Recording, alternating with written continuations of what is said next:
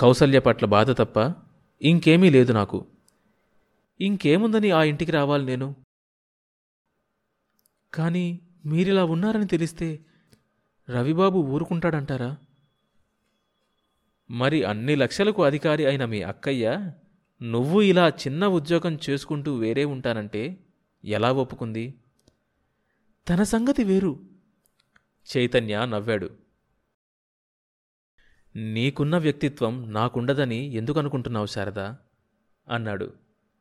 ఆమె ఆ ప్రశ్నకు సమాధానం చెప్పలేకపోయింది. ఒక కోణంలోంచి చూస్తుంటే అతడు చెప్పింది నిజమేలా కనిపిస్తోంది. ఆమె సంతోషంగా ఉంది. ఇతడు ఇలా కనిపిస్తాడనుకోలేదు. ఈ సంగతి అక్కకి రవికి తెలిసిందంటే చాలు. వాళ్ళే వచ్చి తీసుకెళ్తారు. తనతో వాదించినట్లు తమ్ముడితో వాదించలేడుగా? కానీ ఆమె ఆశ నెరవేరలేదు. చైతన్య ఆ జాగ్రత్త ముందే పడ్డాడు. అదెలా జరిగిందంటే రండి వెళదాం అంది శారద. ఎక్కడికి? మా ఇంటికి? చైతన్య నవ్వి అప్పుడే ఇల్లు కూడా ఏర్పరచుకున్నావన్నమాట అన్నాడు. శారద సిగ్గుపడింది. చైతన్య అన్నాడు వద్దు శారద మళ్ళీ నన్న ఆ జంజాటంలోకి ఈడ్చకు. ఆమె తెల్లబోయి అదేమిటి? ఇలాగే ఉండిపోతారా? అంది. అతడు మాట్లాడలేదు.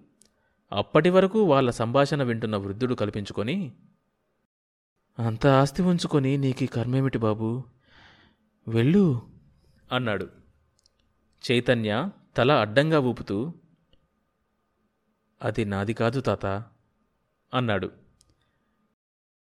అయినా నీ వాళ్ళందరూ ఉన్నారన్నావుగా? వాళ్ళ కోసమైనా వెళ్ళాలి. లేదు తాత నేను లేనివాణ్ణి. ఉన్నవాళ్ళు నా వాళ్ళు కాదు. వృద్ధుడు నవ్వాడు. వేదాంతం నిరాశలోంచి ఉద్భవించదు బాబు.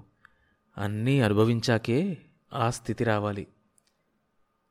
నేను అన్నీ అనుభవించాను తాత. నేనలా అనుకోను. స్త్రీ పట్ల నీ మనసులో ఎక్కడా పూర్ణ విశ్వాసం లేదు. అంతేకాదు విధి పట్ల కూడా నీకు గౌరవం పూర్తిగా లేదు. నీ పట్ల నీకు పూర్తిగా ఏకీకరణ అవుతే తప్ప ఆ స్థితి సాధ్యం కాదు. ఆ స్థితి నిరాశలోంచి మాత్రం రాదు. చైతన్య మనసు అట్టడుగు పొరల్లో ఎక్కడో అహం దెబ్బతిన్నది.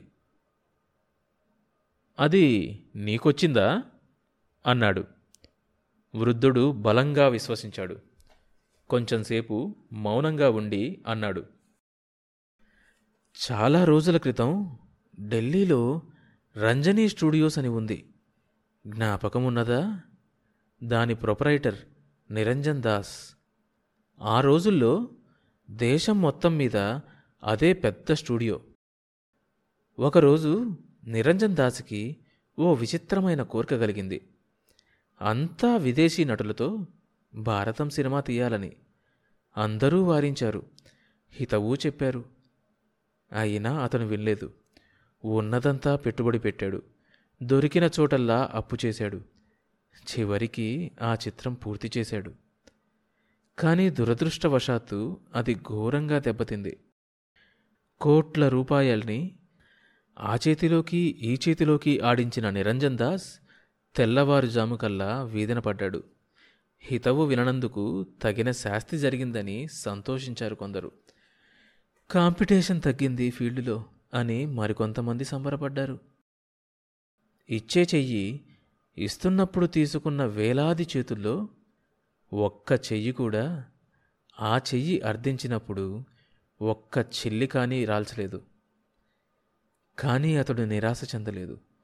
నీలా వైరాగ్యాన్నే వేదాంతం అని ఆత్మవంచన చేసుకోలేదు. ఏ సమాజమైతే అతన్ని చూసి నవ్విందో దాన్నే ఒక ఆట పట్టించాలనుకున్నాడు. మేధస్సు శ్రమ పెట్టుబడులుగా పెట్టి అహోరాత్రాలు కష్టపడ్డాడు. ఇరవై ఐదు సంవత్సరాలు తిరిగేసరికల్లా మళ్ళీ సెంట్రల్ స్టూడియోస్ కొనగలిగే స్థితికొచ్చాడు. అందరూ అదే చేస్తాడనుకున్నారు. కానీ అతడు ఏం చేశాడో తెలుసా? శ్రోతలు ఇద్దరూ శ్రద్ధగా వింటున్నారు. తన మిత్రుల్ని పరిచయస్తుల్ని ఏమాత్రం కొద్దిగా పరిచయం ఉన్నా సరే ఆహ్వానించి పార్టీ ఇచ్చాడు. చాలా బ్రహ్మాండమైన పార్టీ అది. కొన్ని వేల ఖర్చుతో జరిగిన ఆ పార్టీ చివరలో అతడు మాట్లాడడం మొదలుపెట్టాడు. ఈ మనుషుల్ని వాళ్ళ కుస్థితమైన స్వభావాల్ని తిట్టిపోశాడు. అరగంట సేపు ఉధృతంగా సాగిన ఉపన్యాసం చివర్లో తన నిర్ణయాన్ని వెల్లడించాడు. అన్ని లక్షల ఆస్తిని అతడు ధర్మ సంస్థలకి శరణాలయాలకి వ్రాసి సన్యాసం స్వీకరించబోతున్నట్లు.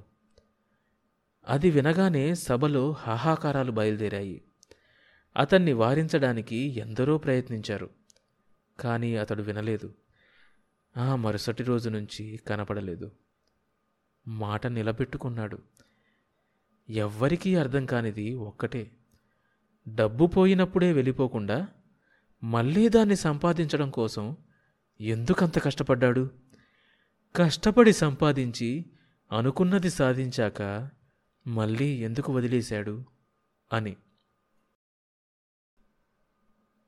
అవును ఎందుకు వదిలేశాడు? అడిగాడు చైతన్య. చెప్పానుగా నిరాశలోంచి వేదాంతం ఉద్భవించదని. అదే కారణమని నమ్మకమేంటి? ఇంకేదైనా అయ్యుండొచ్చుగా? వృద్ధుడు ఆవేశంగా లేదు ఇంకోటి లేదు అన్నాడు. ఏమిటా నమ్మకం? అవును నమ్మకమే. అంత నమ్మకంగా చెబుతున్నావు? నీకెలా తెలుసు? నిరంజన్ దాస్ని నేనే కాబట్టి. దెబ్బతిన్నట్లు చూశాడు చైతన్య. ఎదురుగా వృద్ధుడు నిర్వికారంగా కూర్చొని ఉన్నాడు. చైతన్య మనసులో ఏ మారుమూలో కొద్దిగా మిథ్యాదార్శనిక భౌతికవాదం ఉంటే తనలాంటి లక్షాధికారుల్ని చిన్న కనుసాగతో కొనగలిగే ఈ కోటీశ్వరుడి నిరాడంబరత చూసి నశించింది. అతడిని అప్పటి వరకు వేధిస్తోన్న తత్వ జిజ్ఞాసాత్మక శూన్యత మెటాఫిజికల్ ఎంటీనెస్ పోయింది. శారద వైపు తిరిగాడు. ఆమె అతడినే చూస్తోంది. అతడు నెమ్మదిగా శారద నేను నీతో వస్తాను అన్నాడు. ఆమె మొహం ఆనందంతో వెలిగిపోయింది. కానీ ఒక్క షరత్తు అన్నాడు. నా గురించి మన వాళ్ళకు చెప్పకూడదు సుమా. అతడు తమలోకి వస్తే చాలనుకున్న ఆమె వెంటనే దానికి ఒప్పుకుంది. వెళ్ళిరా. అన్నాడు వృద్ధుడు చిరునవ్వుతో. దూరంగా ఎక్కడో ఎనిమిది కొట్టింది. తనదంటూ ఏమీ లేదు తీసుకువెళ్ళడానికి. వచ్చేటప్పుడు ఏం తీసుకొచ్చాడు గనుక? లేచాడు. వెళ్ళొస్తాను తాత. మంచిది నాయనా. శారద మెట్లు దిగింది. మళ్ళీ మనం కలుసుకోమా తాత? నువ్వే అన్నావు కాబాబు కాలప్రయాణంలో వలసపోయే ప్రాణులం అని కాలం కలిపితే మళ్ళీ కలుసుకుందాం. ఈ లోపులో నా కాలం పూర్తి కాకపోతే. అతడు కదిలాడు ఆమెతో పాటు. ముందు ఆమె వెనక నెమ్మదిగా అతడు. కొద్ది దూరం నడిచి అతడు వెనుతిరిగి చూశాడు. ఆ వృద్ధుడు చీకట్లో అలానే కూర్చొని ఉన్నాడు. చైతన్య చెయ్యి ఊపాడు. వృద్ధుడు కూడా ఆశీర్వదిస్తున్నట్లుగా అస్పష్టంగా ఏదో అన్నాడు. వాళ్ళిద్దరూ చీకట్లో కలిసిపోయి నెమ్మదిగా అదృశ్యమయ్యారు.